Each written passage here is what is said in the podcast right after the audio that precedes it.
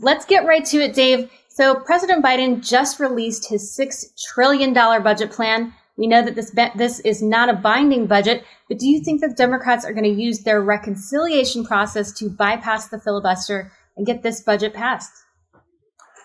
Well, I think there's a good chance that they may end up doing that, though I, I will say that this $6 trillion number is being bandied about and it sounds very daunting, but based on spending that's already been appropriated, spending next year would be 5.7 trillion. So it's a, about a 5% bump up.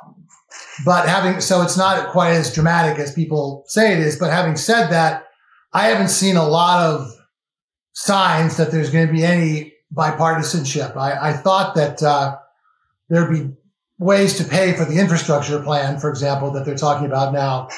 Um, but no compromise on any taxes and trying to use money that's already been allocated from the uh, American Rescue Plan, as the administration calls it, I think is a is a non-starter. So, unfortunately, I haven't seen any uh, any signs that there'll be by bipartisanship. My only hope is that uh, the administration may cut back a little bit on what I think is a very profligate road that they're heading on, and a road that's not going to serve them well for the midterms.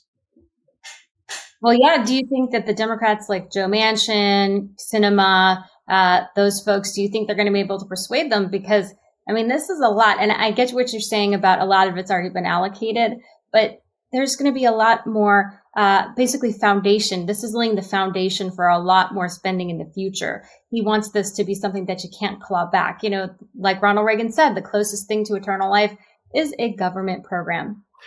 I agree. And I think I'm hoping what'll happen is that Joe Manchin will come in and pare it back just the way he did with the American Rescue Plan, where he reduced the unemployment benefits, both in terms of the time they were paid out and the amount per week. So I'm hoping that they'll pare it back, uh, just about to where it would be close to what was already being appropriated. But my concern is if they go overboard on the infrastructure and then they have another four trillion that, that they want to spend on other things. So it's just it's just too much.